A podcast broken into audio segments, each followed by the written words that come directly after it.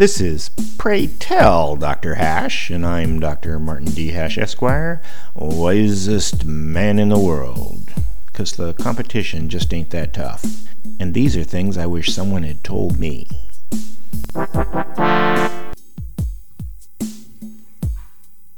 Today's topic COVID versus the common cold.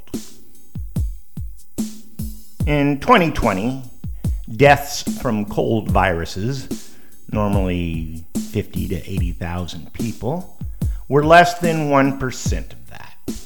The obvious reason death from colds was almost zero is because they were all being attributed to COVID.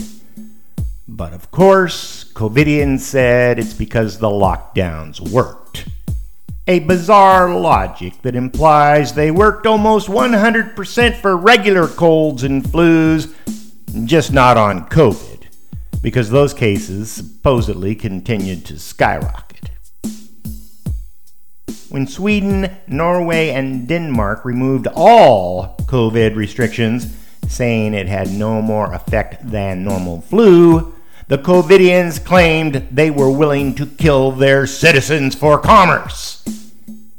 Then, when the actuaries started saying that all the deaths attributed to COVID suspiciously coincided with the drop in all other deaths, and that the projected mortality of 2020 21 had not changed due to COVID, in fact, it was only the third worst year in the past decade, the die-hard maskers simply claimed it was false information. COVIDians also suggest that Asians have a natural resistance to COVID, to explain why all those countries that never locked down showed no ill effects, but didn't explain why Asians living in the West didn't have the immunity. It all shows how effective brainwashing is and how little difference demonstrable facts make.